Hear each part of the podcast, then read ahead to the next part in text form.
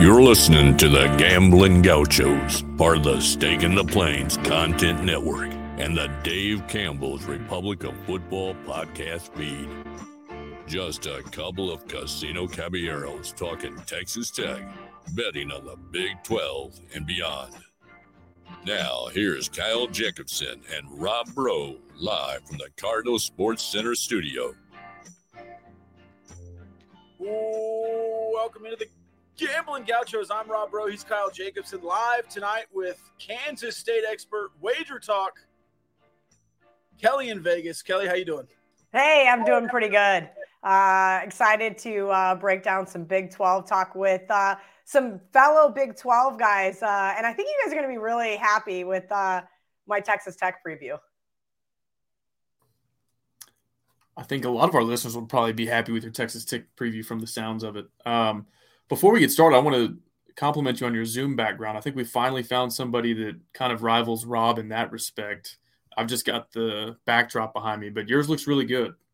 Uh, that's funny. I uh, I did the green screen from the work from home days, and I just got so irritated with it. Uh, my girlfriend was was moving, and this was literally her headboard, and this was like a, a nightstand. And I said, oh, I'm going to do something fun with that for my office, put some pictures up, do some some sports stuff. So it kind of just came to fruition that way. But unfortunately, uh, my new job that I'm not allowed to talk about yet is going to require me to go back to the green screen. Oh, gotcha. I I also see the Broncos helmet back there. I know a lot of probably Kansans or Denver Broncos fans. We more err on the side of the greatest quarterback to ever play the game, Patrick Mahomes, and Chiefs. I know you, a lot of your Kansas State brethren are probably also Chiefs fans. So we'll try to not let that get in the way throughout the interview here. Oh, you know the my Broncos fandom, and I know we're not going to talk a lot of NFL, but I did an AFC uh, West preview last night on Wager Talk, and I just slaughtered them. I said, "Listen, if Sean Payton can't turn this team around like he did the Saints, they're done for." The Waltons have already made me mad as if last year was not an absolute dumpster fire. So just like I am towards K State, I am towards the Broncos, and that is absolutely it, I, am the toughest on the teams that I care most about. It's kind of like a tough love. Um, and I also think that keeping it realistic in what that team is capable of is very important as well. Absolutely. All right. So we normally do these um, looking at the coaches, then the offense, then the defense. Uh, what are your thoughts on Coach Klieman in year four, five? What is he in? Yeah, so Coach Klieman is going to be in year four. Uh, and listen, I think what Coach Klieman was uh, for athletic director Gene Taylor was an absolute godsend at, at North Dakota State. And he knew that uh, eventually Bill Snyder's tenure was going to run out. And this time, Bill got to retire on his own, right? Like, whether people want to admit it or not, uh, you know, I was living in Manhattan the first time Bill retired. I was young and in college and thought something was wrong there. And whether he got pushed out, whether he got told, uh, hey, maybe this might be the time to, you know, hang it up. Either way, it was an absolute utter abomination. The Ron Prince era in Manhattan was horrific. And I still give my dad a, a ration of it because when we beat Nebraska when I was in middle school, he would not let me storm the field. He's like, "Oh, you're too young. You can't. You can do that when you go to college here." And then by the time I got to college there, K-State football was terrible. And in fact, they lost to KU and Mark Mangino was in Lawrence and it was like, you know, I tell him all the time when I I rushed the court uh, when we beat KU when I was in Manhattan last in basketball and he goes, "Really?" He's like, you're in your 30s and you're rushing the court. I'm like, I didn't get to do that when I was in college because we had Jim Wooldridge. Like, you know, I, I missed, I only got one year of Frank Martin. And so these kind of uh, moments are far and few in between. But I think that Chris Klieman was an absolute perfect fit. And Gene Taylor knew that. Uh, I think he fits the culture in Manhattan, and I think he fits what K State football was under Bill Snyder, but maybe uh, less, we'll call it uh, strenuous. You know, I, have heard Coach Snyder referred to as uh, militarized and uh, very tough to play for, which is good. I think a lot of those guys need that discipline, but I think what Klieman brings is a young, uh, a like refreshing look at it, and you can see that within his coaching staff. You know, when Scottie Hazelton left for, uh, where did he go? Sorry, I just uh, Michigan State. I lost my train of thought there for a second. I was like, okay, this is not good. Our, you know, our defensive coordinator's leaving year one. But in fact, some of this kind of stuff has really worked out for Kansas State. As a Kansas State fan, you know, I'm going to be honest with you guys, and KU fans make fun of us for this all the time, but my expectation levels just aren't that high. And that's because I grew up with all my family members who went to K State in the 60s and 70s when they were just so bad that they kind of told me, listen, a nine win season, we never thought we'd see a nine win, 10 win season, a Big 12 championship, uh, you know, a, a, a New Year's Day bowl, all of these things that got I got to experience. And so I think I keep that with a grain of salt. I'm not going to go in and have high hopes like Texas fans do every year. It's national championship or bust. And I think that Chris Klieman can provide that. Now, there was a, that six win that six win season where it was not a great year. Um, but I think coming into this year, I'm excited for K State football. But I do think that if you keep your expectation levels normal, then those weird wonky losses that do happen to K State, Tulane last year, uh, don't hurt as bad. I think that's great perspective, and it, it's a fun game to play as sports fans. Kind of the what if scenarios. And Rob remembers back in 2021, Texas Tech was about to host Kansas State, and the week of that game, it felt like both coaches were kind of equally on the hot seat. Um, and sure enough, Texas Tech goes into that game with a halftime lead. They don't score a single point in the second half. King Felix blows up a play in the end zone. It, it was a safety. It kind of changed the whole momentum of that game. Sure enough, the next day, Matt Wells is fired as Texas Tech's head coach, and Klieman kind of turns it around to the point last year where you know they win 10 games, they win the Big 12, they're playing Alabama in a New Year's Six game, and you just think, you know, man, what if we had scored even just 10 points in that second half? Uh, what would the coaching situation at both schools be? And so it, it's cool that he has been able to kind of progress from that point where maybe it didn't start off super great. And I know he, COVID was, I guess, maybe his first or second year. Um, but then you'll add Collin Klein as offensive coordinator, and I think that went really well. And offense got a lot better as the year went on. And I've sort of heard some chatter through the offseason that they're like, you know, some of the offensive players were saying, hey, what we were doing last year is really vanilla. Like you should see some of the concepts we're working on right now. And um, the the Kliff Kingsbury experiment didn't really work here at Texas Tech when we you know brought back our star quarterback to run the show, but seems to be working out okay at Kansas State. You know, I'm not going to say anything bad about Collin. Uh, I was very happy with Collin, uh, even though that Baylor game cost me a 40 to 1 national championship ticket. That was rough. But that being said, I think this is the difference between Klieman and Snyder. And what I really appreciate about Coach Klieman is he makes people work for it. Whereas Snyder would have a guy leave um, and then he would promote his assistant. And it's like, whoa, whoa, whoa, or his son, or he would let guys stay stagnant uh, for several years. And I don't want to to pick on any of those particular guys. I mean, listen, if if I could half-ass do my job and get to keep it for six more years, I kind of get it, you know. But it, he is a, he was loyal to a fault, and I think we've seen that Klieman is not. And I think that he really gave Collin Klein, uh, Klieman's not. I think he really gave Collin Klein the opportunity in that bowl game versus LSU. Now, LSU was down to, you know, just bottom of the barrel players, but I was on the field for that game. Those guys were still bigger, they were still faster. And I was very impressed with their second, third, and fourth teams. Now K State went in there and they pulled out some some interesting play calls that I thought were really fun, and I said, okay, let's see where Collin can go with this.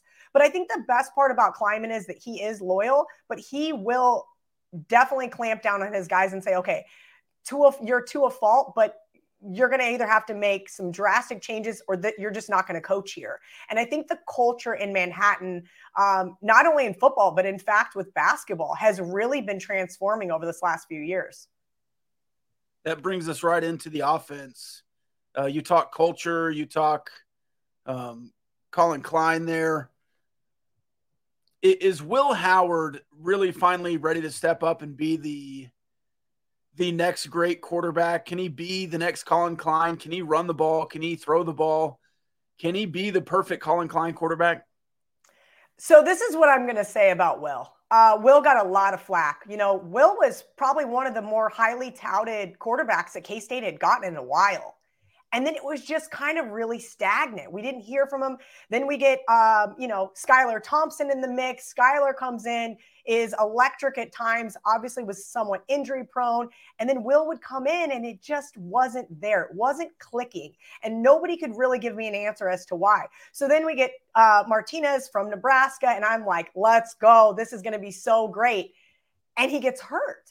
And I'm going, okay we're going to find out. And you know what I saw from Will? I saw a lot of grit. I saw a guy who's rode the bench his entire career and has still put in the work and put in the time. I think he's got the build. I think he's got the athletic ability. I think he's got the quarterback mindset.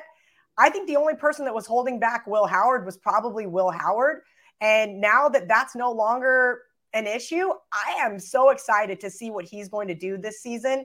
Now, granted, K State has a tough schedule. They do get to avoid Oklahoma, but at the same point in time, this offense is going to have to be a little bit different than it was last year without Deuce Vaughn, right? Deuce Vaughn was kind of that security blanket. If you needed to, you could dump it off to him. Um, and, you know, we saw Martinez really be able to go out there and run the ball. Will's just kind of a different type of quarterback. We know that he can take some of those big hits.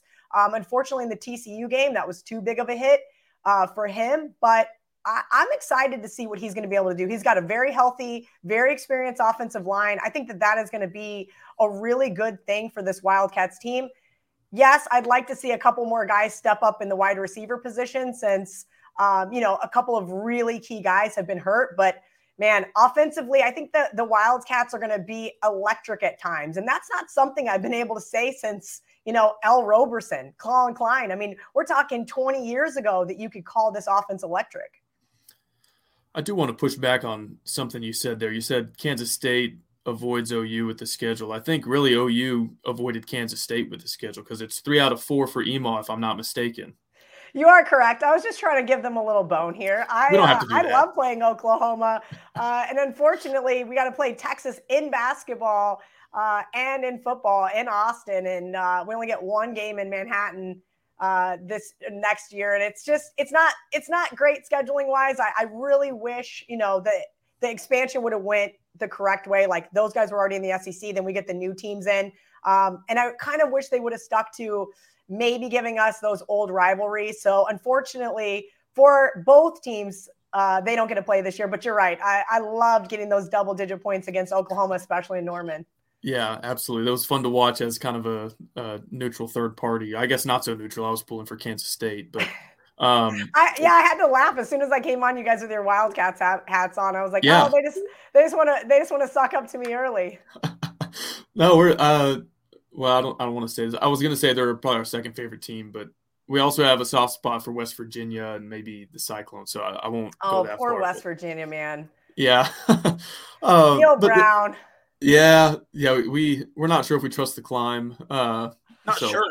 Yeah, we, don't, we don't trust the climb. Yeah, we had a whole episode on that. We don't have to go there, but uh, the, the Kansas State offense. You mentioned some guys.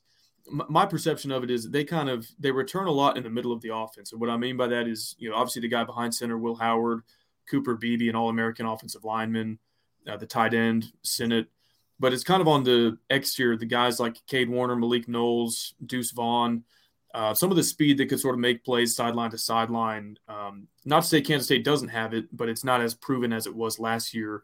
So, who are some names to watch, maybe at the skill positions that if this offense is humming next year, you know, we'll kind of circle back to and say it's because of these two or three guys. You guys can laugh at me because I still handwrite all my notes. Um, it's better for my brain that way. And I'll be honest with you, I do not have a single skill position player written down as a guy to watch. Um, I think that something that Klieman did that Snyder never did was he had, you know, a closed spring game. Like for years, I remember going to spring games when I lived in Manhattan, and it was awesome because you kind of got a preview, if you will. And now we don't really get that, but neither do their opponents. So it's kind of nice uh, from that perspective. Are we going to see somebody step up? Yes, I think we will see a breakout wide receiver, but I'm not sure who it's going to be because we did have, you know, three, four guys last year. You mentioned Sinnott. Um, I think he's going to be obviously Will Howard's go-to guy, big body tight end, is gonna is he's just so he's like such a dynamic playmaker. I do think he will have a great year. Will Brooks um, is another one that you could keep an eye on. But I'm hoping that we see, and of course his name escapes me at the moment, and I feel bad. Uh, the kid from Junction City, uh, running back. He was really good in high school, but because he was behind Deuce Vaughn, we only got to see glimpses of him in the Missouri game and a couple other spots. And so I'd really like to see some of those guys where they were like in that Will Howard esque position. They've been riding the bench for two or three years because there was just such a good person in front of them. I'd really love to see some of those guys uh, stand out this year. And then on the defensive side of the ball, we'll get to because there's a couple guys there that I think are definitely worth keeping an eye on. I guess one other name that he was on the preseason Big 12 ballot uh, is a guy who's going to be relied on to at least partially uh, replace Deuce Vaughn's production, but Treshaun Ward at running back. So I he's listed as a senior. I'm guessing that's a grad transfer kind of situation. yes. Sounds like the lean on him. Yeah, and I do think that that's uh, something too that's interesting because I don't think just because you transferred in, and, and, again, I'm not you know in these private conversations with the coaches what they're promising kids who are transferring, but I do think that he probably will get the nod just because that's probably why he came to K State. But it could be easily a you know a Martinez situation where all of a sudden you're hurt game two or three, and next it's next man up. I mean that's in any team. Um, so I am I am really curious to see how this K State offense is going to evolve under Klieman. I know, as you mentioned, the COVID year 2020, the locker room was an absolute disaster. Nobody wants to talk about it. Um, and I was, you know, hearing whispers myself. It sounds like all of that has really subsided, and we've got a really good core group of guys. I don't know if you guys saw uh, the. Uh, the fat the bass fishing trip that all the linebackers took uh, together basically like a lot of the defensive guys I, I tweeted the picture retweeted the picture and i said man this just warms my kansas girl heart because it's you know these guys out there you know building whether it's leadership whether it's friendship whatever it is and i think that's what k-state really does well you'll see guys that are two stars that are starting versus the guys that are four stars because the number of stars behind your name doesn't really matter once you get there you you either fill in or you kind of get pushed out, especially now with the NIL money, uh, with the transfer portal. It's so easy to just leave. So the quitters leave, and the guys that really want to be there stay.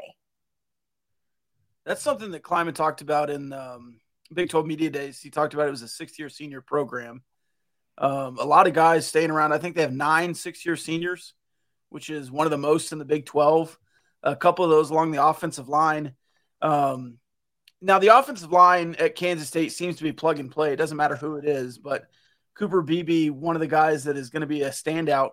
Talk about the offensive line and maybe how they won't take a step back from their Big 12 championship season. You know what's interesting? Because when I went to K State, I worked at uh, the the dining hall that was called the Derb the short for Derby Dining Hall. And I actually, my senior high school, I started working there, and then I worked there my freshman year as well. And I got to work with the athletic side of things. And the linemen back then were huge. I'm talking 330, like big, big guys. And that's something that I think was a Bill Snyder thing. And maybe it's just how football started to evolve as well. I mean, we're talking like 15 years ago at this. And those guys would come in and I would have to make what they would call fat sacks. And it'd be like an apple, a banana, a Snickers, a muffin. And, and that was after they ate dinner. They were required to eat that before they went to bed to put on all of this weight. And now we're starting to see these linemen that are like 275 to 300 and they're faster and they're stronger. And that's what I think we're seeing with this lineman with K State and why they are such a solid group because when you're 30 pounds lighter or 40 pounds lighter, you have less injury to your hips and to your knees. And this team is really going to be bullying the, the defensive line around. And that's what we did see last year to be able to open those holes for Deuce, to be able to give, whether it was Martinez or Howard, that extra second to make a play. Honestly, that is going to be the backbone of this team this year. Uh, you mentioned Cooper Beebe, and I think he is going to be uh, one of the captains this year, as he should be. But I, I really feel good about that. And I think the O line gets bashed whenever the quarterback does poorly, and they get no credit whenever the quarterback does well. So I'll give those guys a, a big like round of applause because they they do a lot of the heavy lifting for the rest of the offense. And I think that is going to be the difference maker for K State this year. I mean, I think right now their season win total is not great, eight and a half. They're seven to one to win the Big 12 and they're getting a lot of hype. And that for me as a fan concerns me because usually as a sports gambler, I want to fade the hype. Um, we can talk about the New York Jets and uh, KU and all the other teams that are getting lots of love in the uh, marketplace this year. It does concern me with K State, but I do think that they are going to live and die by this O line. If this O line can protect Will Howard and give him that extra second, get him that extra step, whatever that is, that's going to make or break this season quick follow up on that uh, in terms of like matching expectations. Did you happen to see the clip from Big 12 Media Days of us asking Coach Klieman about going from hunters to the hunted? I did. And there was a lot of K State fans that kind of like chirped in it and uh, things like that. I did catch a, a, glimpse of it. I mean, it's tough with Twitter these days because it shows you only what you want to see, not what you, or what they think you want to see, not what you want to see. But I did catch it. Um, and, And it is. That is really what's happening here. When you win the Big 12 in the way that they did, um, you know, going one and one against a really solid TCU team that kind of, for lack of better words, came out of nowhere. I did have a, a 10 to 1 bet on K State to win the Big 12. Um, I'm not going to have one this year. I can tell you that much. I don't think that there's any value there. But there is a definite psyche change from whether or not you have the bullseye on your back or you're the one shooting the arrow that question I don't have like a follow up or anything. I'm just letting you know some inside baseball here. That question was a direct follow up to Sarkisian the day before, pointing at the logo on the Texas helmet in front of me. He's like, "Well, you know, we're the University of Texas, so we're going to get everybody's best shot." And like in my opinion, that sense of entitlement is exactly what has been wrong with that program for 15 years or so longer. I, yeah, or longer. Uh, so I thought Klieman's answer was a lot better. That doesn't necessarily mean they're going to have a season that lives up to the expectations, but it wasn't so like condescending and snooty, like, well, like, yeah, we're Kansas State after all, so we can expect that. It was like, no, we still got to go out there and, you know, any team is capable of beating us if we don't bring our best. And so, well, and, I, I liked his answer. No, I think, he, listen, that's what's great about him. He's a really great guy. He is humble and he keeps that humility within the locker room. If you, there's a couple of coaches on the coaching staff that I went to college with, and it's weird because like I'd be like, man, that guy was kind of a jerk in college, or that guy wasn't the greatest guy in college. And like now, even they're buying into things, and you see other things that they're doing in their lives, and you're like, oh wow, is this just all encompassing? And it seems like it might be. Uh, back to Texas, my my top of my Texas note says, "Is Texas back?" I go, probably not. This team is consistently underperforming, kind of like every single one of their coaches has for the last 20 years, and that's exactly what it is because listen, I, am going to say this about them, and maybe Steve has to be arrogant, maybe, but let, your your expectation level is national championship or bust, and if you cannot do that, you are going to be hated by that fan base within three years.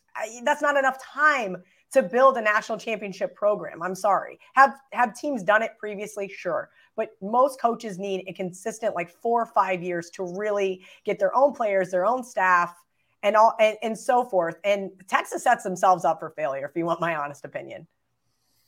I don't think you'd get any argument from us.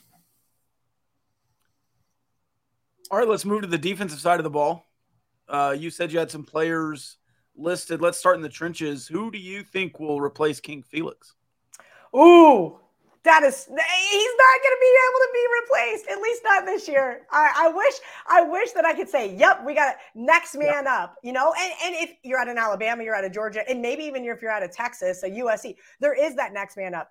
That's going to be a really good question um, because king felix is it, well he's in the nfl now so he's not going to be easily replaced. Uh, that being said, I do think the defensive line is got some issues not bad, but I think that they're going to have to work through some things. And that's kind of why, if you notice at Kansas State, and this is a Bill Snyder thing, you play those Southeast Missouris, you play those, uh, you know, NIUs, you play those, like, for lack of better words, very small slash cupcakes type schools. So you can start to work out those kinks early on. And I think that this um, this defensive line is going to have some learning curves. And you're right.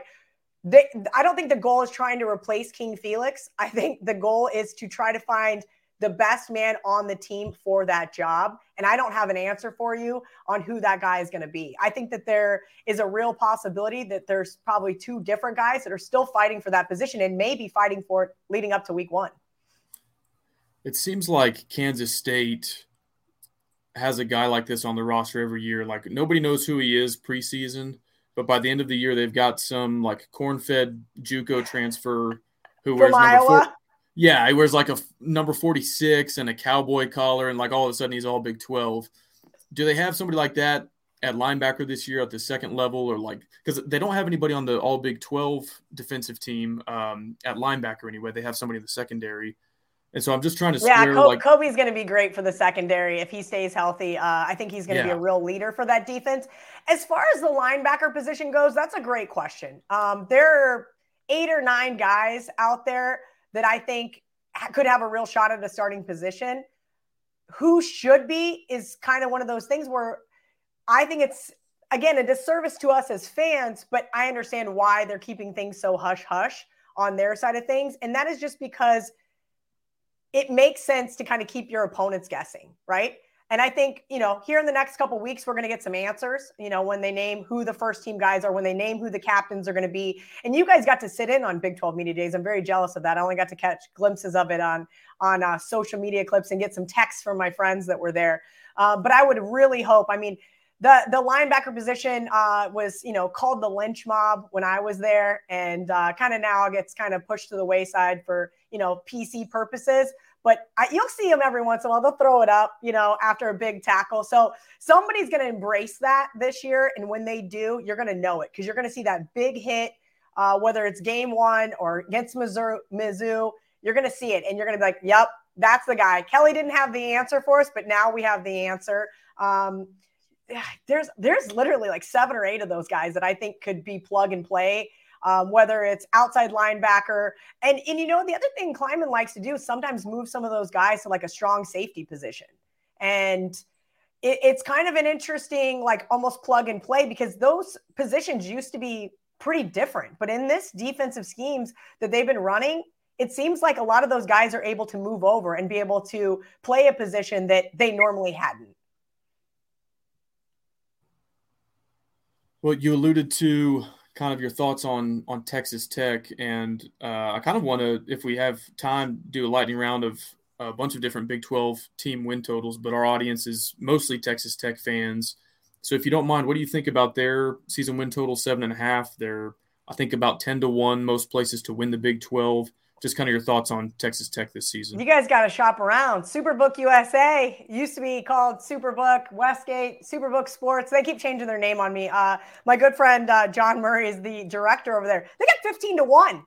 So if you're in New Jersey, you're in Nevada, you're in uh, Iowa, Tennessee, Colorado, you can get way better. So make sure, I'm going to say that. You guys got to shop around because you can find better numbers. 15 to 1 to win the Big 12 was what it was this morning. I think it's worth an over bet. I really think the Red Raiders are going to be the surprise of the Big 12. Uh, Joey McIntyre, I think, did a, a, pretty decent job his first year. And I think, or second year, sorry, it's going to be his third year. I think he did a pretty decent job. Now, this is kind of where I think I resonate with the, the people in, in Lubbock because it's kind of the same thing as Manhattan. You're not isolated, right? We have airplanes, we have cars, but you're kind of not really that easy. And Lawrence's big claim to fame is there, well, we don't need an airport because we have Kansas City. Yeah, okay. But it's not always a desirable place. There's not a lot of history as far as, you know, national championships, things like that, right? Like you guys have had good programs, you know, when Coach Leach was there and you've had solid basketball teams, but it's kind of like K State's just a little bit worse historically, but not by much, you know, because we don't have a natty. Uh, but I think that the best thing for the Red Raiders this year is going to be their experience. They're returning 17 starters. And that's the kind of stuff I'm looking at for when I'm looking at a season win total, okay, what is the public perception? Number one, no one's betting Texas Tech to win the Big 12, first of all. No one's looking at them. They're they're too busy looking at Texas, Oklahoma, and oh, who won it last year? K State. Who was in it last year? TCU. Uh, and I and I'm not high on Texas or Oklahoma this year. I see why they're favorites. I could see Texas winning the Big 12, but that should be the expectation. But I'm looking for those teams, just like I did with K State last year, that can kind of come out of uh, you know, like the ashes, if you will. Like last year was not a great year, but you know what? You sprung some upsets in some games you shouldn't have won, which was great. Most notably Texas. Thank you guys for that. And I think if you guys can beat Oregon week two, yes, I love a good horns down. Uh, if you can beat Oregon week two, I have you guys as four point home dogs, which is wild. And uh, of course, Tyler used to uh, play at Oregon. So this is, he's probably got this one circled himself. I think if you guys can beat Oregon week two, you guys are going to go over seven and a half wins. I have this team as an eight win team nine wins if you can beat Oregon. Um, and I really think you guys have a shot to at least attend the Big 12 championship. And that's kind of the exciting part. And it it's not a downgrade on Texas Tech. I just don't think the three at the top, that is K State, uh, Oklahoma, and Texas, are really as powerful as the number is saying. K State shouldn't be seven to one to, big, to win the Big 12. Like, that's absolutely absurd. 10 to 1, 9 to 1. Texas, uh, what are they, 20 to 1 to win the national championship? Come on, give me a break here. Like, what are we? What are we doing? Well, Sark has a long history of winning double-digit games every season, so who says they can't do it, right? Uh, listen, I think that they can win double-digit games, uh, but let's see. Can they win the game in Tuscaloosa? They're going to be six and a half point underdogs. No. If you can't win that game in Tuscaloosa, you ain't winning a national championship. Maybe they can. They they had an opportunity to spring the upset last year, and I think that that was more so they caught Alabama kind of off a one of those look ahead spots, if you will. Alabama, you talk about arrogance. Uh, you got to be. I mean, how can you not? I mean, those well, those guys have just been a powerhouse for 20 years now, almost. Yeah, but they they haven't been good on the road for three years, and so yep that game was in Austin last year. It's in Tuscaloosa this year. So, I, I, in my opinion, totally different. And if Texas does drop that one, they they basically have to go 12 and 0 from that point on to make the playoff. Yeah, and you know, and, listen, the committee is going to give them that. Oh, it was an early season loss, BS, that kind of stuff that I never like to hear because had K State beaten TCU. Or excuse me, had K State beaten TCU in November, not only during the Big 12 championship game, and they still had that loss to Tulane. You think they would have let them in the college football playoff? No. Come no on. Way. They're not. So it doesn't matter. There's always an asterisk to that early season loss, depending on what your name is prior to that. And they might give Texas a pass. Listen, on paper, Texas has a great offense, whether it's Quinn Ewers, which it looks like it's going to be, or Arch Manning. I mean, they're ready to say he's Vince Young 2.0. I haven't seen enough from him yet to even put him in that conversation. Uh, listen, the kid's going to be great. Uh, I think he's going to probably need some time to develop, just like most uh, kids going in, especially in an environment like Austin. Let's see. Okay, there's another one. Texas has not won the Big 12 since I was in college. like, I mean, that's that's a while, and that is and that is something that we're asking them to do. They're I think plus 125. Nah, Oklahoma. I'm sorry, Venables is on the hot seat. They've got they've got to win 10 games this year, or they are going to riot Norman, Oklahoma. Like they are just going to. And as I mentioned, they're going to miss K State and they're going to miss Baylor. I liked Dillon Gabriel last year until uh, they got shut out in the uh, Red River rivalry. And I was like, all right, I'm done. I'm done with this Oklahoma team. They are a dumpster fire. That was the worst bet I made last year. But you know what? They're going to be favored in every single game except for against Texas. So that's some of the stuff that I have to look at from my perspective is what does the math say?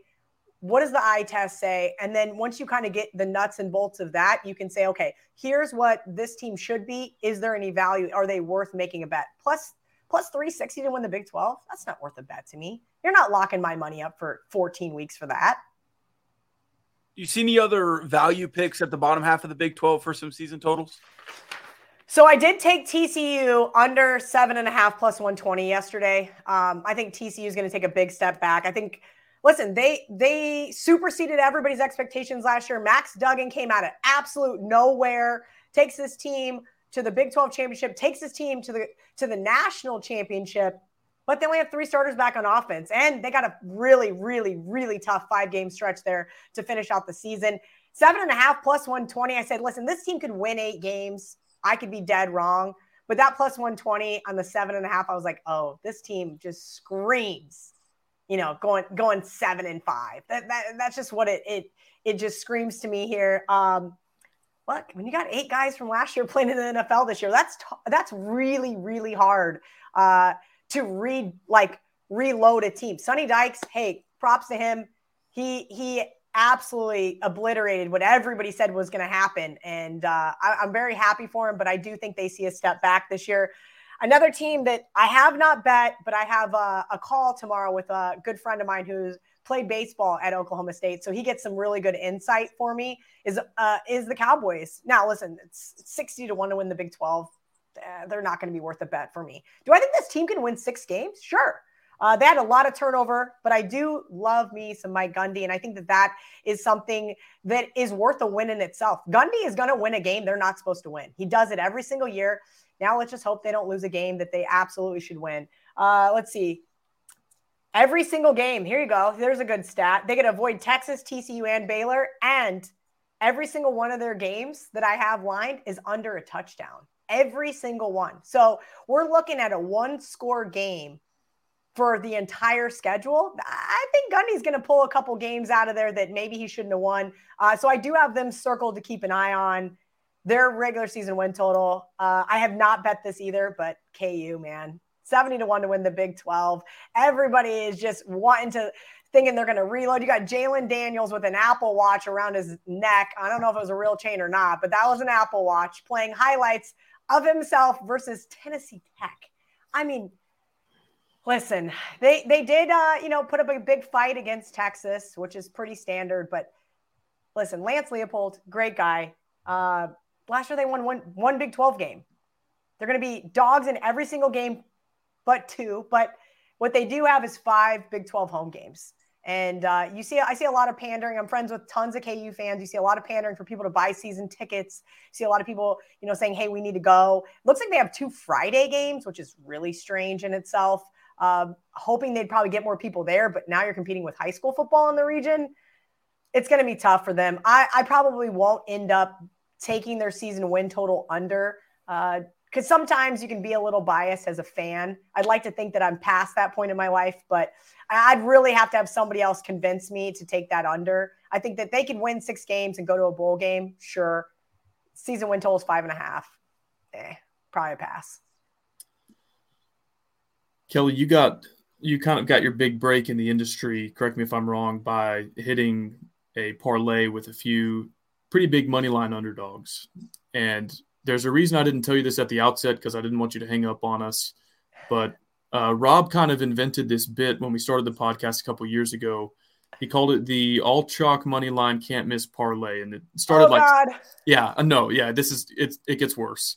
Um, it started with like six legs or seven legs, and then we would try to get it like as many legs as possible, and just getting the total payout to like even money. So I think the pinnacle was like a 21 leg all chalk money line can't miss parlay for like plus 105 like oh every game on the slate. Yeah, it's terrible. Um, so if you want, you can kind of describe your betting philosophy and maybe whatever you're allowed to share with us about your next professional venture. I think our listeners would be curious on both accounts. Well, going to do some big things at Wager Talk. I can tell you guys that. Uh, going to bring back a, a very well known podcast that I used to do with a former bookmaker.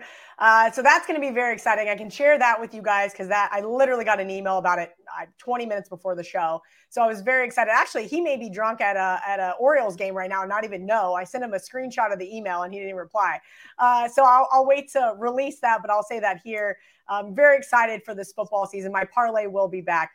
As far as my gambling style goes, I think that this is kind of maybe where I'm like in this weird place, right? So I'm a gambler. I've been a gambler since I was a little kid. Like I'm talking rolling dice with my dad. He, t- he would play blackjack against me for like my change in my Crown Royal bag. Like he taught me how to play five card stud and Texas Hold'em. I mean, I'm like a little kid and I'm over here, you know, doing all this stuff with him, like eight, nine years old. And, you know, my 21st birthday was on Thanksgiving. So all my friends were with their family. And my dad goes, let's go to the casino. And, we, you know, we went to the Ameristar in Kansas City for my 21st birthday and played blackjack. And it's kind of one of those things. So Vegas just kind of came natural to me. But the sports gambling stuff really didn't take fold until I moved to Vegas. And that's just because there, there really wasn't that culture where I grew up. Um, you know, a lot of people are like, "Oh, was your dad a bookie? Oh, did your dad gamble?" And I'm like, "No, nobody really did." I mean, we knew about lines and we knew about, "Oh, this team's projected over that team," but it was like in a newspaper. I mean, I remember a guy I worked at Kites. His name was Sage, and he would have his like USA Today, I'm guessing it was, and it would have all the lines, and he'd be there on Saturday morning, and he'd be like calling in his bets, and that was like the closest thing to gambling I had until I moved to Vegas. And I, you know, made some friends out there and they would come sit at the sports book because I always love sports.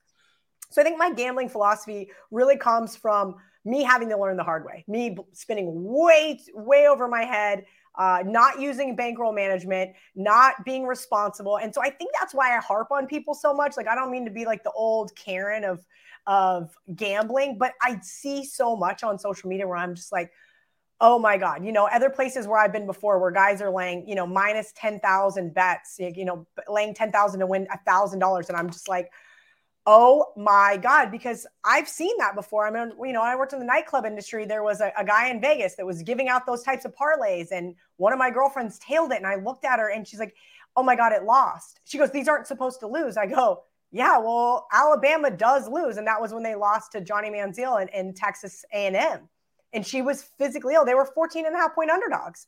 And she goes, You have to help me get my money back. And I'm like, Do you know how long it's going to take me to get your money back?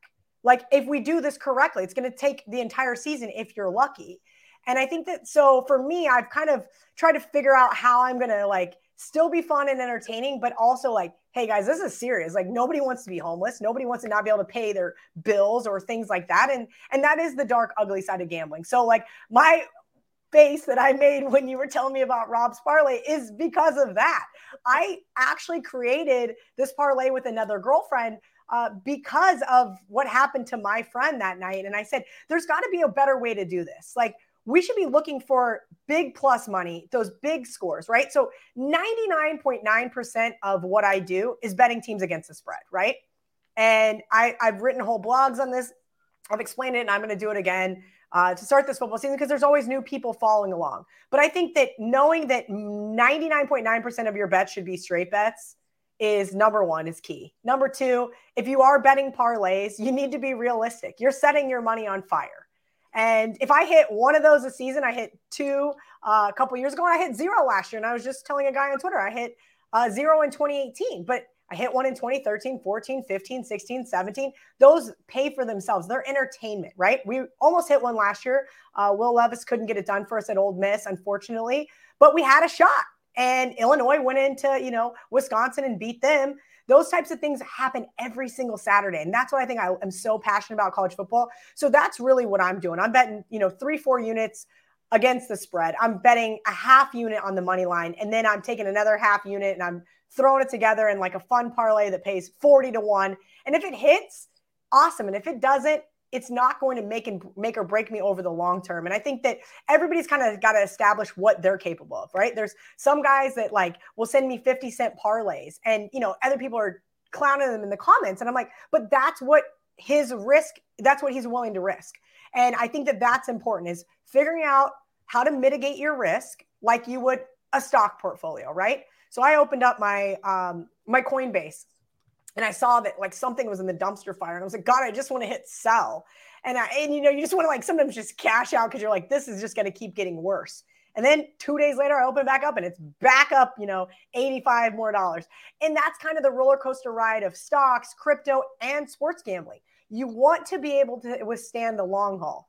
I, I said this on the action documentary. You want to be able to live to bet another day. I am, I have tons of degenerate like blood running through me. I will get drunk in Vegas and go put a hundred dollar chip on black on the way to dinner because that is like the type of behavior that somehow gets your juices flowing, right? But if those are one offs here and there and you don't consistently do that, it's fine. But it's those guys consistently weekend over weekend betting more than they can withstand for the long haul. And it's not for everybody, but I, I can attest. Uh, I have made some really bad decisions over the years, and I've had to learn from it. And that's kind of what it is. And so if Rob Rob enjoys doing those, let's say he throws 10 bucks on it, fine. Now, if you told me he's throwing thousands of dollars on 21 leg parlays, we should probably have an intervention. No, no, no, no. I don't need a hotline. hanging out. One one eight hundred. The fun stops here. The pamphlet in Vegas. Every time I see that, I'm like, okay, it's not fun. You're right. I just lost five hundred dollars on the blackjack table. I hate this life. Like, I, you know, it's it's it's tough, but it's ebbs and flows. And if you are willing to lose it and you can still pay your bills and you can still go about your life, then I have no qualms with it. But it's the guys that, you know, you hear these horror stories and you're going, how did they get there? And it's because of lack of discipline, really. All right, where can the people follow along and uh, catch your journey? Yeah, you can find me over at wagertalk.com. I will be there all football season, and then uh, I will have a new home here shortly once the uh, signature gets uh, done, I'll let everybody know. Got, you know, fun stuff, agents in the works. They do all the the heavy lifting for me so that I don't have to, and it doesn't make me look like a bad guy when I say I need more money. Uh, all jokes aside, I will be uh, all over Twitter, Instagram, and I'm going to work on TikTok. I think that's actually where I'm going to release my three team parlays to start. And then, of course, I'll put them on Twitter and Instagram as well. But I got to work on this. I, you guys, I'm too old for TikTok. I keep saying that, but it, it just keeps getting bigger and bigger and bigger. And uh, I guess if you don't adapt, you die. So I'm gonna I'm gonna work on that. Well, thank you so much for joining us. We we enjoyed the conversation, and I think besides one Saturday in November, we'll be pulling for the Wildcats most most weekends. I love that. And uh, I'm obviously going to be pulling for Tech at least to get eight wins. And uh, I may end up sprinkling on them at 15 to 1 to win uh, the Big 12. It's, it's going to be an interesting year in Lubbock. I'm excited for you guys. uh, you know, those those little those little like touchdown home dogs just they're just right in my wheelhouse. So you guys will probably make a parlay or two this year for sure. Let's go. We'll Love trail that. All right, thanks, Kelly. Hey, you're Thank very you. welcome. Have a great night, guys. You too. Bye.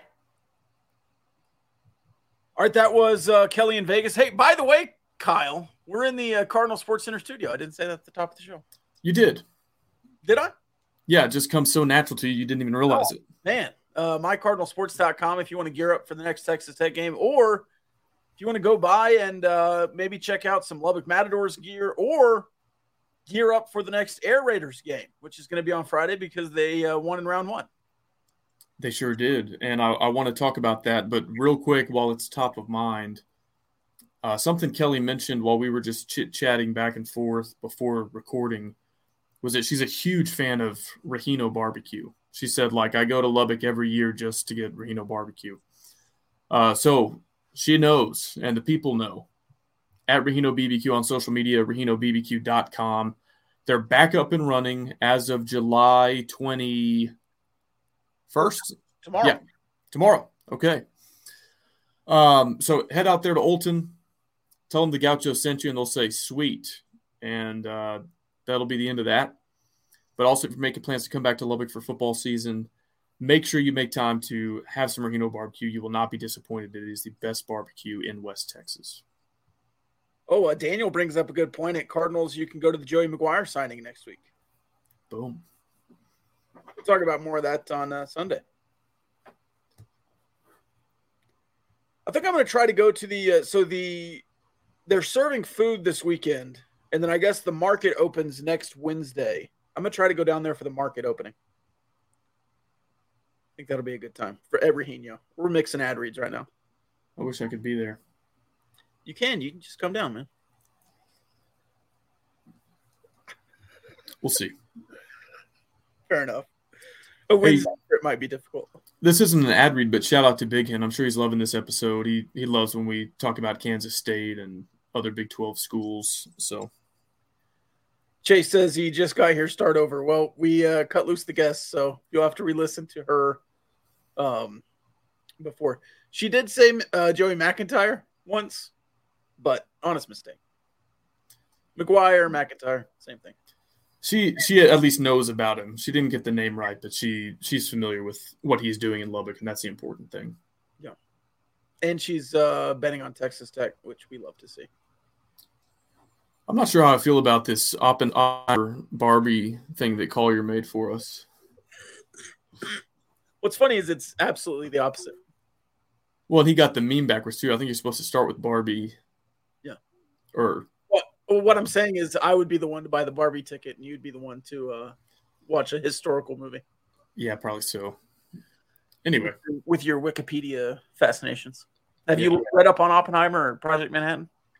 no. Whenever there's like a documentary or a movie, I don't want to have it spoiled by reading, so I I do my reading binge after watching the movie or the TV series, whatever I'm, whatever media I'm consuming. I did a school project on the Manhattan Project in like fifth grade. But I uh Emilio is there is there an Emilio in connection to the Manhattan Project? You tell me you're the one who did the fifth grade school Fifth grade. project That's a on it. A long time ago. Yeah. We're running up on 20 years probably. Longer than that. Good grief. Long time ago. Not Estevez, no, Slimson. Not Emilio Estevez. Emilio! All right, what are we doing? Right, is the episode over? Are we doing some more? We doing a No. mailbag? No, we have a hodgepodge. Okay. We got uh, basketball scheduling? Are you hearing the echo? No. Do you listen to our episodes after they're? No. You should listen. Um, Is anybody else hearing an echo? it it's on like Apple Podcasts whenever we post an episode. Well, To the Dave Campbell's Republic of Texas, Republic of Football, Republic of Texas rolls off the tongue so easy for me. I'm going to butcher that if you let me do it. So I, sh- I should let you do the Dave Campbell's, but I ruined that enough. But anyway, Dave Campbell's Republic of Football. Um, ha- have you finished the quarterback yet on Netflix? I did today. I finally finished it. Very good. That eighth episode, all about uh, Patrick Mahomes, and they stuck that Kirk Cousins singing bit into the middle, but it was a good time. I also thought it was funny. He was um so so so mad about not getting invited. Well, why would you not invite the Vikings to the uh, the NFL honors? I don't know. I don't know what the normal criteria is. Well, seemingly, if you have the biggest comeback ever and you go thirteen and three, you probably get an invite if you're Kirk Cousins. Did you agree with everybody else that watching that made you like Kirk Cousins more? Yeah, I was. I mean, I'm pretty indifferent on Kirk Cousins, but uh, yeah, I I have a new respect for him that he goes out there. I I thought him moaning that entire game when he hurt his ribs was annoying, but when you hurt your ribs, it's hard to breathe, and I get it. It's just mic'd up moaning was a little annoying. As somebody who roots for the Vikings, my takeaway wasn't like, "Oh wow, that was." Everybody watching was like, "Oh wow, Kirk Cousins, that's awesome," but I didn't get that vibe, and not so I don't know what I'm missing there. Well, you already knew it, I'm sure. You'd already followed and been around it and watched the press conference, and I think it was just new for a lot of people. Maybe. And I'm sure a lot of people are, especially around here, uh, excited that he's a Christian and family man and all that stuff. Let's talk about Patty Ice. Patrick's got a mouth on him. Only, only between the white lines, though. Only between the white lines, yeah. Interesting. And while there's time on the clock. When there's time on the clock, yes, he's very respectful after the game. He's called, uh, he calls the quarterbacks yes sir and dog. I, I noticed he didn't drop a dog to Tom Brady. Just did the yes sir that was one of my favorite things to see was like they were hyping up that regular season matchup with Joe Burrow and they're like he's 0 2. They knocked him out of the playoffs last year and like you know he hated losing that game.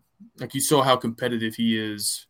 You can already assume how competitive any guy in the NFL is. And like I, am telling you, Rob, I don't have it in me to as soon as the clock hits zero to just like walk across and be like, hey man, great job. I'd be like stewing, you know, yeah. real mad. And so he loses to Joe Burrow and says all the right things like, hey, man, good job. Good luck the rest of the way out. Exactly what you're supposed to do. And then when the script is flipped in the playoffs and he beats Joe Burrow for the first time to go to the Super Bowl, same deal. He's not like taking laps around the field, high five, same deal. Like goes up to Joe Burrow, hey, man, great job. Good luck next season. I respect you. I don't know how he does it. To, to flip the switch like that, to go from like, holy crap, we just, I just led us on the game winning field goal drive to go to the Super Bowl to beat this team that we're 0 3 against that I know he wanted to beat badly. I don't know how he can do it. And he even said, you know, this is this is an area where Patrick Mahomes and I are very much alike. But you might recall during the NFL playoffs last year, you asked me who I wanted the Chiefs to play in the AFC Championship game, and I said almost verbatim, I was like, I think the Bills are not as good as the Bengals, but I want Pat to beat Joe Burrow. And his dad asked him the same thing the night they got home from the divisional round. He was like, "Who do you who do you think is going to win?" And he said, "He was like, I think the Bills will win." He goes, "But I want to play, I want to play Joe Burrow." And so, I mean, I kind of figured that was his mindset, but that he like said that on camera, I thought was pretty. I don't know, yeah. just kind of being willing to put it out there. Joe Burrow was a little rent free there in the middle of the season. Kind of, but dude, that montage they showed of like the Cincinnati mayor. Like, oh man, I mean, it was bad at the time, but looking back, you're like, why did y'all poke the bear like this, calling it Burrowhead and like, you know, I'm formally issuing a proclamation as the mayor of Cincinnati that a paternity test must be issued. I'm like, guys, like so, do this after the game if you want, but I don't know what the hell you think you're doing, pissing off the greatest player who's ever laced him up like that. And it's just corny. All of it was corny. But is what it is. It happened. So. Yeah, so that was cool. Um, Mariota just kind of like pieced out for about three episodes there, and the Vikings I lost. I forgot he just left the team. Yeah. Yeah, I'm gonna go. Vikings, Vikings lost in the first round, so then it was just all about Pat. Um, what else did they? Oh, so Pat and uh, Maxx Crosby was funny because you know they're in the same division, so they play twice. And we saw that clip on social media before watching the series. Of it was just Mahomes throwing the touchdown to Kelce, but you get a little more context in the TV show, and I I guess we'll offer a spoiler alert here, but um, like all game. Well, let me actually backtrack a little bit further before I say this. I have a newfound respect for quarterbacks getting hit in general, and yes. I was one of those fans that, and I do think they go overboard sometimes. But on some of these roughing the passers, I'm like, what is that? Like we're just playing football here. But when you hear those hits mic'd up, and you see how defenseless they are when they're in the throwing motion or having just completed the throwing motion, you're like, yeah, like that's extremely dangerous if they just let these guys get bulldozed like that. Um, so anyway, you know, Maxx Crosby doesn't get called for roughing the passer on any of these, but he'll just like screw with Mahomes after the play, just like shove him, give him like a little. Mahomes called it a punch. It's not like a close fist punch, but it's sort of like jabbing him.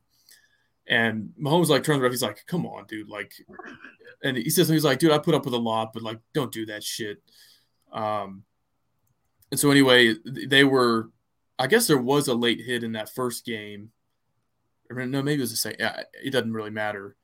But the Chiefs are down like 17-0. Mahomes throws a pass. You noted, Rob. It's just like caught at the line of scrimmage. Like it's not a great throw. And then Kelce makes a play. And of course, Mahomes gets in his face. And this is when that I'm here meme was born, but he's like, I'm here all day. I'm here all day. I'm here all day. And then gets like right up in Crosby's face. Crosby headbutts me. He's like, You woke up the wrong mother. And just like screaming this at him over and over. And like penalty flags fly. And for a guy that, you know, we don't see that. You only see like the post game interview or once he's back on the sideline. Guy who's usually calm, level headed, humble. You're just like, holy cow! Like he can get, yeah, apologizing for Travis Kelce cussing in the post game. Yeah, but you're like, man, he can get pissed off if you just like, yeah, you know, kind of shove him after the play. Not, not like a dirty hit, not not getting taken to the ground, but just he got fed up with Crosby, told him to stop. Crosby didn't stop, and so told him he woke up the wrong mother effer. And then they they played again, and I thought this was so so funny because Mahomes didn't even mean it like this, but um, this was when Crosby got penalized. He like hit him in the helmet as he was trying to like swat yeah. the ball or tackle him, and um, they called a flag, and uh, so after the game, he, Mahomes finds Crosby. He's like, "Hey man, like all love, good game, like uh, you know, no beef." And he goes, "Have a good off season, or like enjoy the off season." Yeah. And he he meant it sincerely, like because it was it was week eighteen. Um, well, Crosby's like, "Thanks, man." Like, yeah, and it, it was just like a a legitimate hey the raiders aren't going to the playoffs so like enjoy the offseason get healthy. But yeah. that's what like fans say to each other when you knock somebody out of the playoffs like oh enjoy the offseason you know cancun on three. And so it was like very subtle. He wasn't trying to do it at all but i, I thought that was really funny. My favorite line besides anything from patrick mahomes was kirk cousins in the 33 point comeback against the colts i think it's 33 nothing and uh coach is trying to talk to Kirk Cousins, and Kirk's like, not not having it. He's like, "Hey man, don't get frustrated." Kirk rips off his helmet, and goes, "Oh, I'm getting frustrated." like a movie line. oh, I'm getting frustrated.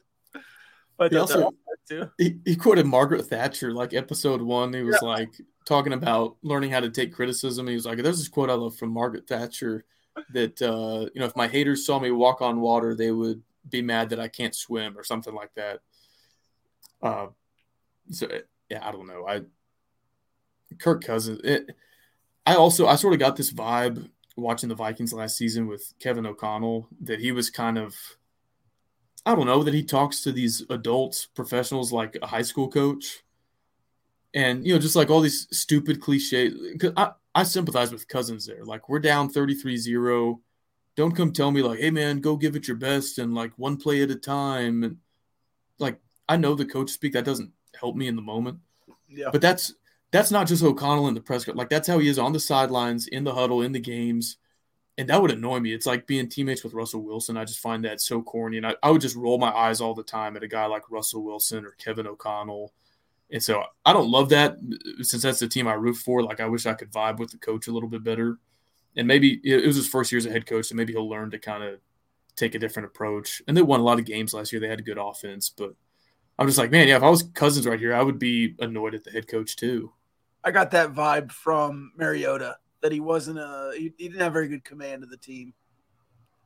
It was all just platitudes and stuff he said before, which worked at Oregon, but you can't really command an NFL offense like that.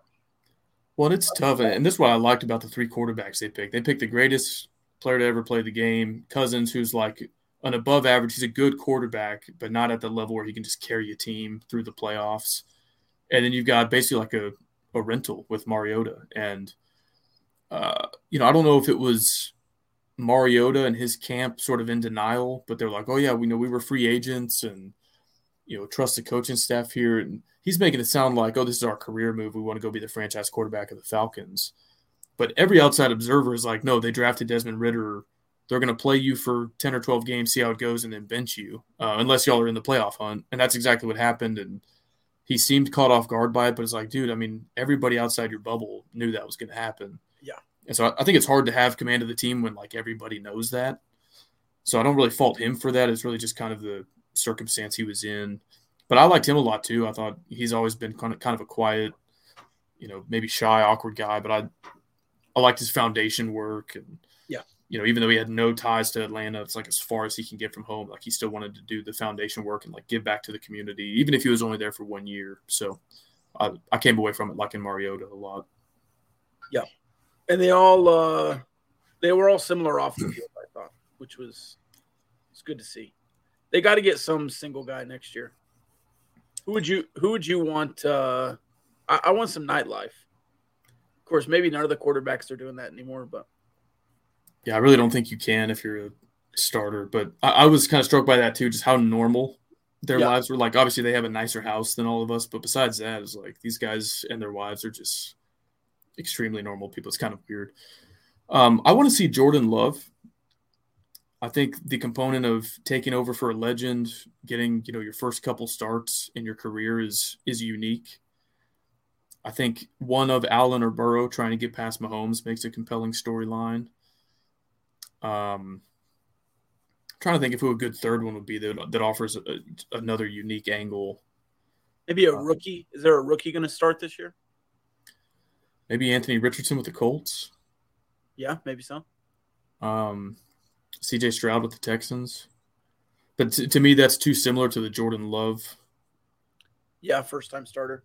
Um, I would look for another kind of middle, like, maybe like Dak Prescott, like a guy who has a career but is in the spotlight playing for America's team. Yeah, Burrow, Dak, third level is uh Jordan Love. Yeah, I think something like that would be cool. Um, I thought Geno Smith a year ago, in hindsight, would be cool. Uh, Yeah. Since he's already won NFL Comeback Player of the Year, I don't know if that's as compelling this time. Um, so yeah, I, I'd be cool with those three. That would make for an interesting follow up. You don't want Russell Wilson? God, no, I, I won't watch if it's Russell Wilson. That's just it's unbearable to me. Skip those sections. I mean, I, I don't know how his teammates do it. Yeah. Mr. Unlimited. It's like four things. It's Mr. Unlimited, Broncos country. Let's ride. Let's win today. Let's win today. Let's win today. Be great. Be great. Be great today. Be great today. And then some other corny, not like I, I would get so sick of that after one practice with him. I can't imagine sitting in like film, having to be in the huddle with him, having to be on the sideline with him after a drive. I would just my eyes would roll out the back of my head. Fair and I'm not I'm not spending my free time watching eight hours of that on Netflix either. I just I can't do it. No. No, I wouldn't do it either. Uh, Derek Carr, we get in the comments. No. Daniel's, Daniel's a huge Derek Carr fan, though. I don't want to see the the journeyman anymore. Like I mean, I, I thought Mariota was fine, but I don't want to see Derek Carr or Where's Carr? New Orleans. yeah. I think Dak. I think Dak would be great because it's the Cowboys. I, I think Baker Mayfield would be compelling. I almost said Baker earlier, and then you said Dak. Baker Mayfield would be compelling for sure if he can hold on to the job. They're going to be knows? they're going to be not good. How the mighty have fallen. At least they got their Super Bowl. Like another thing, another thing with Mahomes is he's certainly kind of a freak of nature athletically, and like some of that he was just born with. But what I didn't realize is that some of the training he does is intentional in terms of like having him make all those off balance, weird angle throws. And they were talking about basically like his rotation around kind of like the axis of his body, his spine, that like he can whip left, he can whip right, and I think with base like within three percent of the max strength on both sides, he can swing a bat right-handed and left-handed, and that's not normal, especially with quarterbacks that are all right-handed. You know, they're way more explosive swinging with their right arm than left. And so the fact that he trains for that, and they say like, okay, like do a 180 on your left foot and throw, uh, you know, this heavy medicine ball or something, makes him able to go out on the field and contort his body and all this stuff. So that was cool that he, yes, he's naturally gifted, but he also trains for that, and that's why he can make plays that nobody else is capable of making. Art, what do you think of the Big 12 schedule matrix? We were talking about it just a couple days ago. It's going to be five home and home, and then four home, four road to equal 18 games. Yeah, the the five home and home was about as expected without or with the exception of UCF. But uh, as I was thinking about it, like the the three teams that make sense for UCF is West Virginia, Cincinnati, Houston. But if they've got five partners, they, there's bound to be some kind of misfit. I, I kind of like it, and here's why. I think in year one of the Coach Gas era, you need Big 12 wins, and they're going to be the worst team in the Big 12 in all likelihood. So eh, it's not a rivalry, it's not a regional game. I know why people would rather have Houston or Oklahoma State or you know whichever whoever you view as like the closest rival who didn't make that matrix. But I think you can go two and over versus UCF.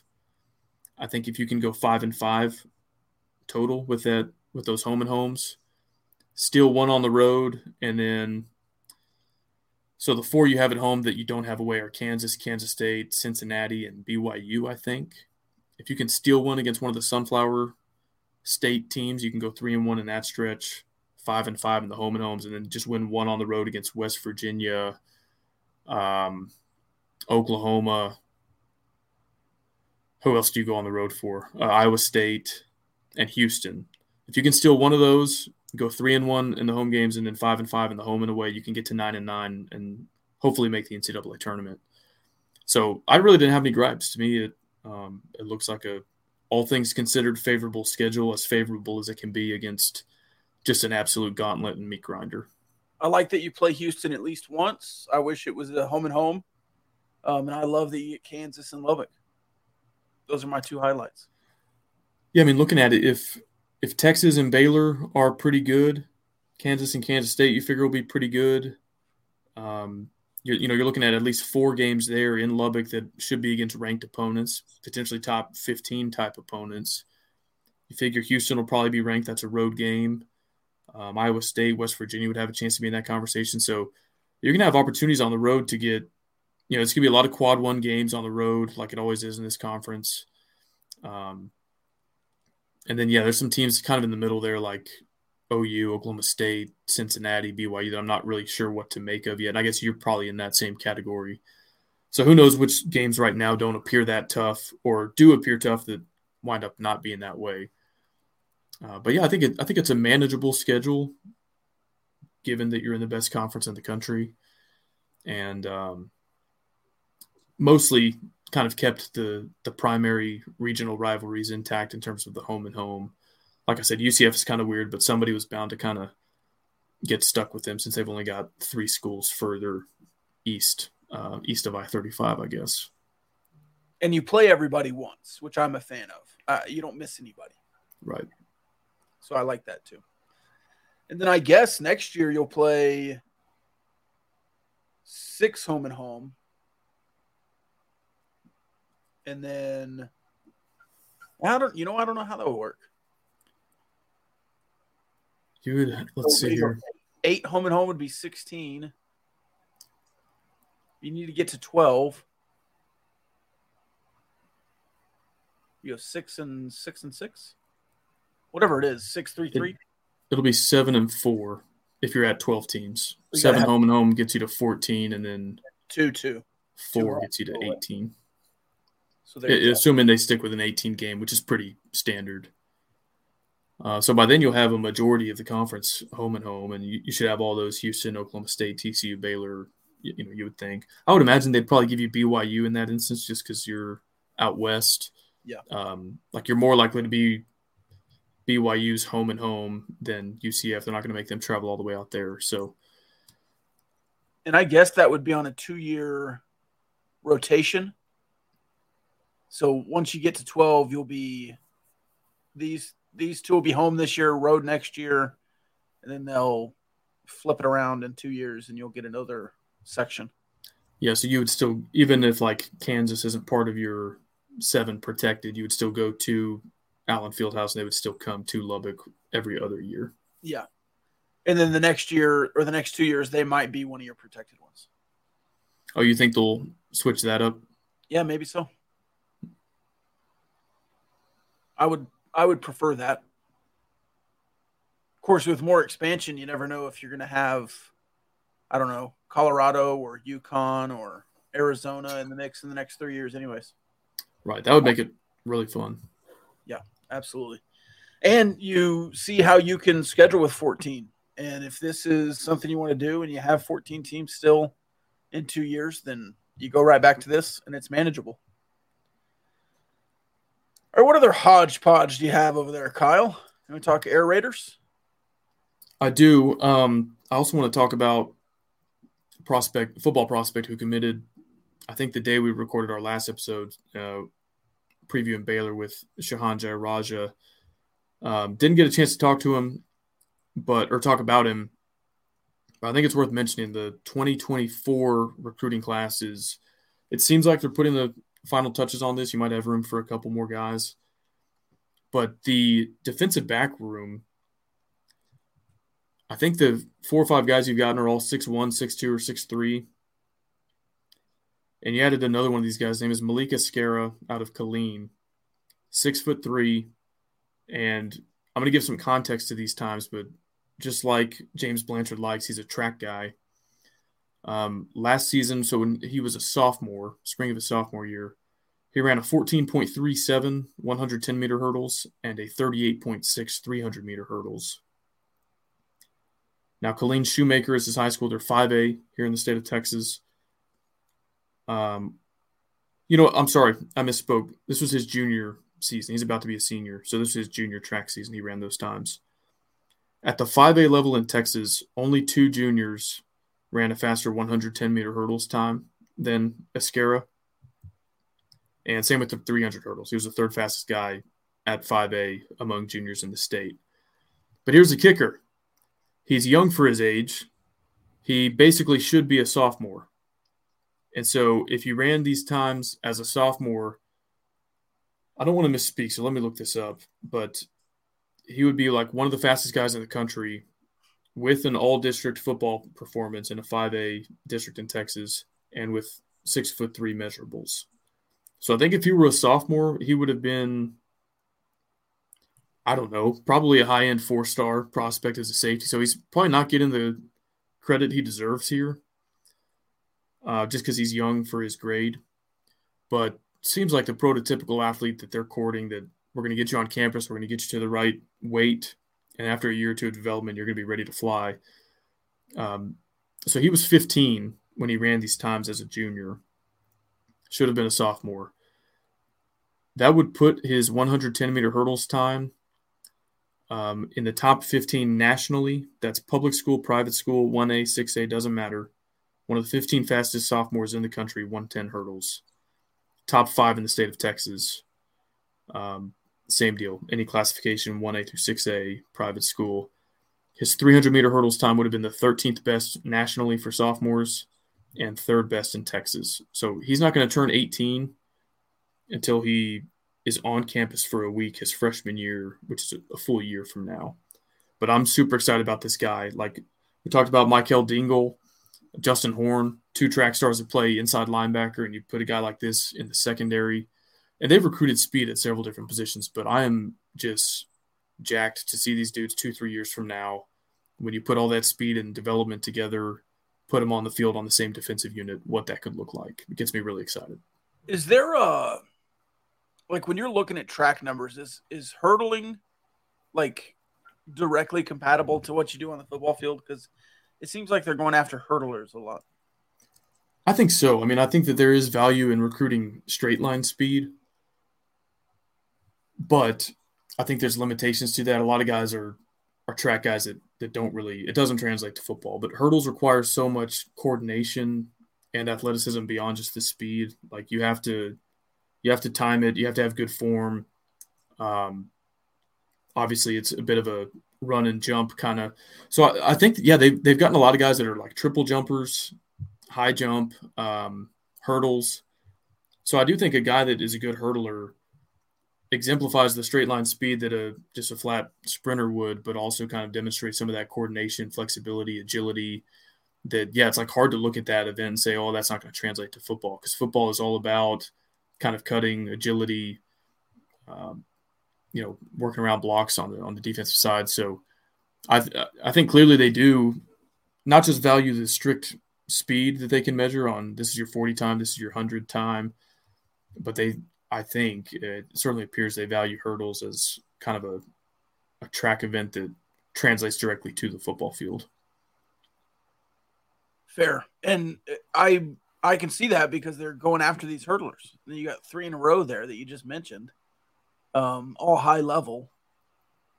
And there has to be something about being athletic and running hurdles and also being fast.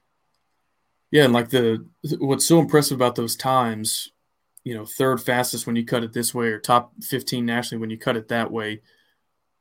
A lot of those guys that are running those top five, top 10 fastest times, they're just sprinters. Like they would have no chance on a football field because they're not big enough, because they've never played before. They don't have the hand eye coordination to be a receiver or a defensive back. So to have two linebackers from this year's class that are running elite hurdles times like I'm not talking a two sport athlete like oh he's a football player and he's pretty fast too. Like they could have gone D1 as hurdlers if they wanted to, and, and Dingle, yeah, Dingle did. Yeah. Um, but like again, this kid was 15 and was an all district football player at the 5A level, and he's 6'3. And if he wanted to, he could be a D1 track star, like at the Power Five level. So uh, I think sometimes coaches get fascinated with speed and they reach on track guys and try to make them football players. I don't think that's what Justin Horn, Michael Dingle, and Malik Esquera are. They're really good football players that are also, if they wanted to be, could be Division One track athletes. So it's it's a scary combo if they can put it all together. All right, I do want to talk uh, Air Raiders, but there are a lot of Air Raiders questions in the mailbag, so I think we can pull some double duty there. Okay. You ready for it? Yep. All right, let's do the mailbag. The Diversified Lenders mailbag brought to you by Diversified Lenders. Turn your accounts receivable into cash. I won't play the bed because Kyle hated it. I was gonna say, are we already giving up on that? Well, you didn't like it. I'll have to. I'll have to re redo it. I, just, I didn't say I didn't like it. I just thought it might have been a little bit long, but you didn't think so. No, I didn't. I, you know, I'll play it. Okay.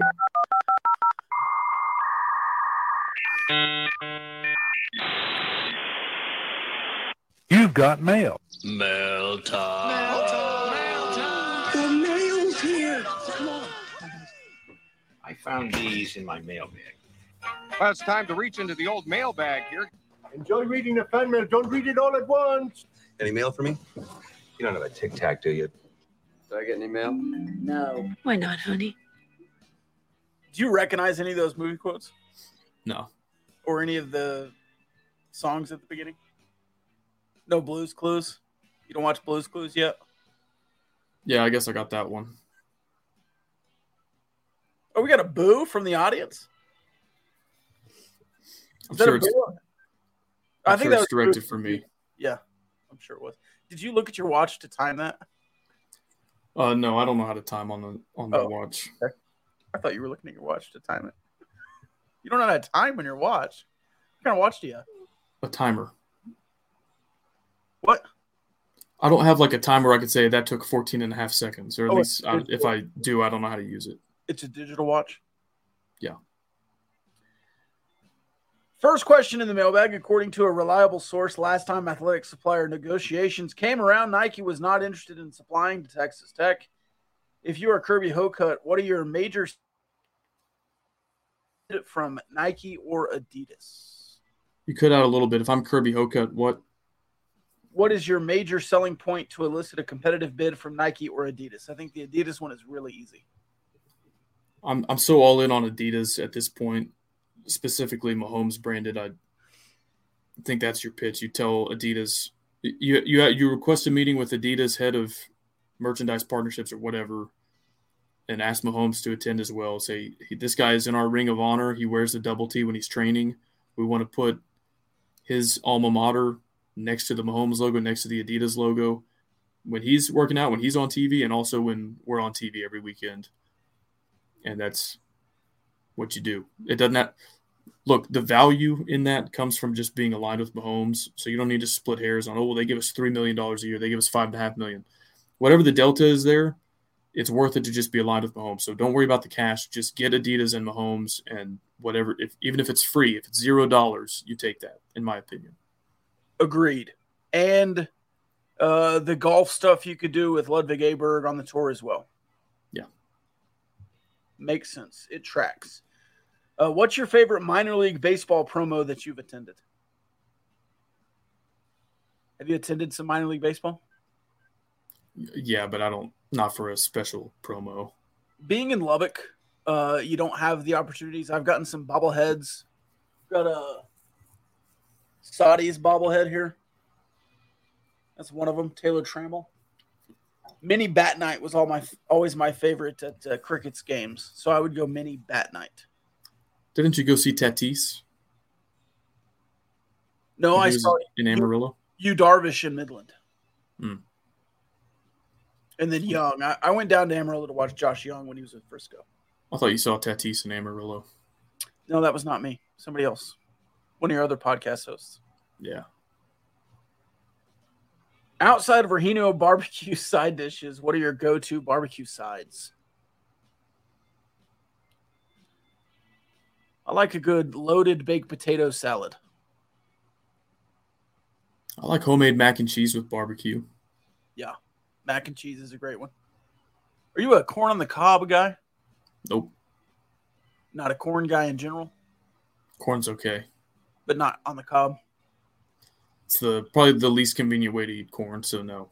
Well, it's not about convenience; it's about uh, delicious. It is very much about convenience. And you you're out on elote as well, even if it's in a cup. Yeah, not, doesn't move the needle for me. It's got mayonnaise in it, so I know you're not a big mayonnaise guy. No thanks. If I was doing a corn dish for barbecue, it'd be cream corn, green chili cream corn. at Rahino. Uh, you can add any two players from the Air Raiders to this year's team. Who are you picking? Tariq Owens. 100%. Maybe John Roberson. John Roberson, the guard. Talk all the time about how being old is a good thing in college basketball. He's 34, so he's like two players out there. Yeah. Um, I'd, I'd have to think about this. Well, honestly, Davide just a, a, good catch and shoot guy would I, th- I, think that's valuable in college like there's a lot of college teams have trouble scoring and so having a guy who could just hit 40% you know hey shoot five times yeah make two of them get to the free throw line a couple times yeah that's that's valuable in my opinion so i might do davide and Tariq Owens. I think Mooney would be a really popular answer there. I, I certainly wouldn't fault anybody for that. I'm tempted to just say with this roster, Tariq Owens and Zach Smith just give me the two shot blockers, and that's the front court. And then Warren Washington can spell them. Uh, similar, you can get one additional year of any transfer into Texas Tech, any sport. Who you taking? I again, Tariq Owens. I would want another year of Tariq. Yeah, he's just he's such a unique player. Uh, it's hard to hard to go with somebody besides him. Um, trying to think of who else you Mason Molina. Transfer into Texas Tech. Oh, I thought it just said transfer player. Yeah, if you could get one additional year of any transfer into Texas Tech. That was a joke mostly, but uh, yeah, Tariq Owens. It, it was hilarious. Thanks. I'm trying to think of other sports. Um, Brandon Birdsell would have been another year I would have enjoyed. Uh, Bryce Bonnin, I think he could have stuck around for another year. Um, football. Tyree Wilson. I'd like to have Tyree Wilson for another year. Um, maybe even Muddy Waters one more year. Let's see. Colin Schooler was one of the answers here in the mailbag. He'd be good for this year's football team. You could use an inside linebacker. Another the basketball tournament question. Which TBT team would win? The one on the court made up of the guys that were there, or one made up of the guys that were there but not playing? I don't understand the question. So on the sideline, Norense, Jarrett Culver, Zhaire Smith, um, Adonis Arms, a bunch of those guys were off the court. So an alumni team that's not in the alumni team or the alumni team, which one would you take? The Air Raiders. I would take the team that's not able to play because Jarrett Culver, Adonis Arms, uh, Norense. Now, Tariq Owens, I think, is the best player for this kind of thing because he's a great shot blocker. But there were a lot of players over there. Matthew Temple, Rob Lewandowski was there. Explain this to me, Rob. You said Tariq Owens is the best player, certainly the best defensive player. Yeah. Among the, the two best three point shooters, Mooney and Moretti, are on the Air Raiders. Yeah. So, exactly what advantage does the team that wasn't on the court have over the one that was on the court? Jarrett Culver. He's the best player. I said Tariq Owens is the best player for that kind of tournament because mm-hmm. he's such a an elite shot blocker, and not a lot of teams have that. But I would take my chances with the team uh, on the sidelines because a lot of them are playing in the NBA. Bryson Williams was there. Just a lot of talent on the sidelines. I think the point is you could have two the basketball tournament teams and be good, and that's just outrageous to think of five, six years ago. They should just load up on one team though and make a, a super team so we can win this thing. I think there's some rules on uh, NBA G League contracts that you can't be in the basketball tournament, hmm. which is why Adonis Arms and Jarrett Culver and Norense Odiase and a bunch of those guys aren't in on the team. All right, final question. Uh, is the yearly UT hype from the media just a massive scandal to bait people into betting the over on their win total? If so, how many episodes will the next Netflix series have about it? Is there some kind of conspiracy theory? I don't know. I I guess I kind of disagree with our. Well, I don't know. I'm not going to say that they're like back, but nine and a half is. I mean, they'll, they'll lose in Tuscaloosa. It's really a matter of like, will they win or will they lose two Big 12 games after that? Mean, they don't have to leave the state of Texas except once or twice. So I don't know. Um, I don't know how I feel about Texas yet. I need to do more homework. I just need to see them play a couple times. I, I need to see them against Alabama. You talk about to talk to me at halftime of the Oregon game to talk about Oregon. Well, talk to me about at the end of the Alabama game about Texas. I'd feel better if they had Hudson Card. I what? know you would. No, I know that's not a joke to you. That's just funny. That's not, not to me. That's like statistically, he was a better quarterback. And I've seen footage of Quinn Ewers throwing for like 38% in an entire game. So I know there's hype. I think their team might be good. Like they've got a good offensive line, they've got a good tight end, they've got a good receiver. Uh, they've got good good defensive front, but I don't know if their quarterback can complete a pass or not. I know he's the highest ranked prospect ever and all that crap, but like I, I saw him play football games last year and it wasn't very impressive. Fair enough. All right, final thoughts, Kyle. Yeah, do you want to give a shout out to Barnett, Howard, and Williams? I would love to, but you always do it, and you know what to say. Barnett, Howard, and Williams, bhwlawfirm.com. I always want to get to these earlier, but I don't want to like interrupt the the guest. If you make a bad parlay bet in Vegas and need to get your money back, you will not win that lawsuit, but you can still retain Barnett, Howard, and Williams for your legal services. Three double Texas Tech grads. They're based in Fort Worth, but handle cases all across the state of Texas. You know what? You shouldn't be betting anyway if you live in Texas. So Barnett, Howard, and Williams will come to get you if you wager in the state of Texas. Probably not. I don't think they do that. No, I don't think so. If they sponsor a sports betting adjacent podcast, they probably don't do that. Unless that's like the greatest business pipeline ever built. It's like entrapment. They know who our listeners are, and then they go sue you for betting in the state of Texas. No, they don't do that. Uh, they do uh, criminal defense, catastrophic injury, Title IX student litigation. One of the only law firms in the state of Texas that is certified for that kind of work. So they hope you never need them, but you have somebody strong in your corner. If you do, Barnett, Howard, and Williams, BHWLawFirm.com. See, the YouTube comments agrees with me. I'd rather see Card at the end of the year too. I think I think he's saying on the Texas Tech perspective. Uh, he had one bad pass against you last year. Last Sunrise is a new name. Welcome in. Welcome to the show. Hope you stick around, comment some more. He airmailed one pass that Reggie Pearson picked off. Besides that, I've as a if I were a Texas fan, I would have no gripes with how he played in that game. Do you want me to pull the numbers so people don't think I'm an idiot? Because this is absurd. No, I no, I'm going to. It's Okay. too late.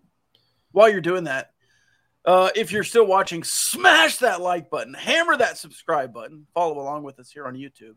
Uh, if you're listening to the audio version of the podcast, you can always find our replays on YouTube. Uh, though we do enjoy you listening on the Republic of Texas. Sorry, see, you did this to me. The Republic of Football Texas podcast. That was still not right. See, you did it. You you put that in my head. I'm blaming you. Oh, Mitchell's in town too. What's up? What's up, Mitchell? All well here. Except now we're gonna get some Hudson Card truthing here. So it looks like Quinn Ewers Quinn Ewers attempted 300 passes, Hudson Card 100. So not an equal sample size, but I think it, they're both significant. Hudson Card completed 69.5% of his passes, Quinn Ewers 58. That's a huge difference, by the way. Yards per attempt, Quinn Ewers 7.4, Hudson Card 8.6. 8.6 is pretty elite.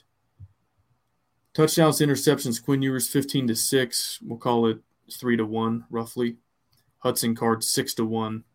Quarterback rating, Quinn Ewers 132, Hudson Card 158. But I'm crazy for thinking that Texas would be better if Quinn Ewers gets hurt to have Hudson Card, a statistically better quarterback, come in versus a true freshman who's never played before. Nobody said you're crazy. You scoffed at the notion, Rob. I no, I scoffed because you even brought it up that uh, it just was funny. I was scoff- it was it was a laugh. I mean, would you rather have Donovan Smith on this team than not? I'd rather have Behren Morton come in second. That's not what I asked. Would you rather have Donovan Smith than not? Yes, I would rather have him, and, and I'm so sure Texas. I would feel better about Texas if they had Hudson Card for when Quinn Ewers continues to complete below 60% of his passes or gets hurt. I'd rather throw Hudson Card in there than Arch Manning. Do you know where Hudson Card went? I think he's at SMU. No, Where did he go? Purdue? I thought he went to Purdue He might. Oh, dude, he'll kill it there. with uh, our our friend of the program, Graham Harrell. Yeah, they'll be good on offense. I don't know if their team will be good. Only one way to find out. All right, that's all I got, Kyle. Did you have a final final thought? Oh, yeah, let me find it. Can you stall for a minute? Yeah, we got a just what I tuned in for there on the Hudson Card truthing, and then a hot take, Kyle. Uh, we also have It's not even a take. I was literally just reading statistics there. Uh, it does seem like you would start Quinn Ewers though. It seems like Steve Sarkisian would start Quinn Ewers. As a smart person, I would start the better quarterback, and that's Hudson Card. Okay. Uh, could Kyle pick off Arch Manning? Can I pick him off like in Yeah. baseball? No, like uh, if you were playing safety, could you get an Arch? Oh, um, I don't think he could throw it that far. So if I was at safety, probably not. I mean, did he throw one beyond the line of scrimmage in their spring game? So Or you're his- having, so you're playing uh, nickel. Could you get one to the side? Oh yeah, I would, I would jump some bubble screen and house that against Arch Manning. Okay. Have you seen his high school tape or that spring game tape? Yes, I have. It, it's a joke. That's what the people wanted, Kyle. Oh, like it's not a it's not a homer anti Texas take. I'm sitting here being very complimentary of a quarterback they had on their roster last year. I just go by what my eyes see and what the stats say. We're at 95 minutes of us here, so And it looked like on his high school tape that Arch Manning's opponents were like paid off to not tackle him. It was pathetic. Those kids couldn't have made my JV team, and my JV team wasn't any good. Louisiana football, man. Last sunrise, did you you did say yours would throw below 60 this year? Very rare prediction. It wasn't a prediction. I said if he continues to throw below 60, I'd rather have Hudson Card on the roster than not. Because he threw below 60 last year. Yeah, and a 308 attempt sample size. Yeah. Did you see the Oklahoma State game? I saw it. He's bad. And He's like not throwing it in the same zip code as anybody. Yeah. Now clearly there's talent there because like you don't get rated a five star and have scouts from Ohio State, Texas, everybody wanted you like maybe I don't know, maybe the switch got flipped this offseason. He was coached up, he developed into a good quarterback. We'll see. But He's last year I'm just, it wasn't there. He's got abs now. Oh, he's shredded. It doesn't matter how slowly you go as long as you don't stop. Is Mm. my final thought. All progress is progress. Start bench cut. Ewers card Manning. Well, they started uh, Ewers, bench Manning, and cut card. I mean, do we also have amnesia from that storyline last August when Steve Sarkisian wanted to start Hudson Card and the donors told him no? Yeah. I mean, I remember. Pepperidge Farm remembers. But I, I'm the idiot. Nobody said you're an idiot, Kyle. I'm sorry I scoffed at you. Well, last sunrise kind of said you were an idiot, but No, last sunrise said that I said something that I didn't say, which is. I like last sunrise. I think I have a hunch at who last sunrise is, but I don't know for sure. my gaucho's hat's too far away. How's that last sunrise? There you go. All right. I think that's it. You have anything else? No, that was long enough. All right.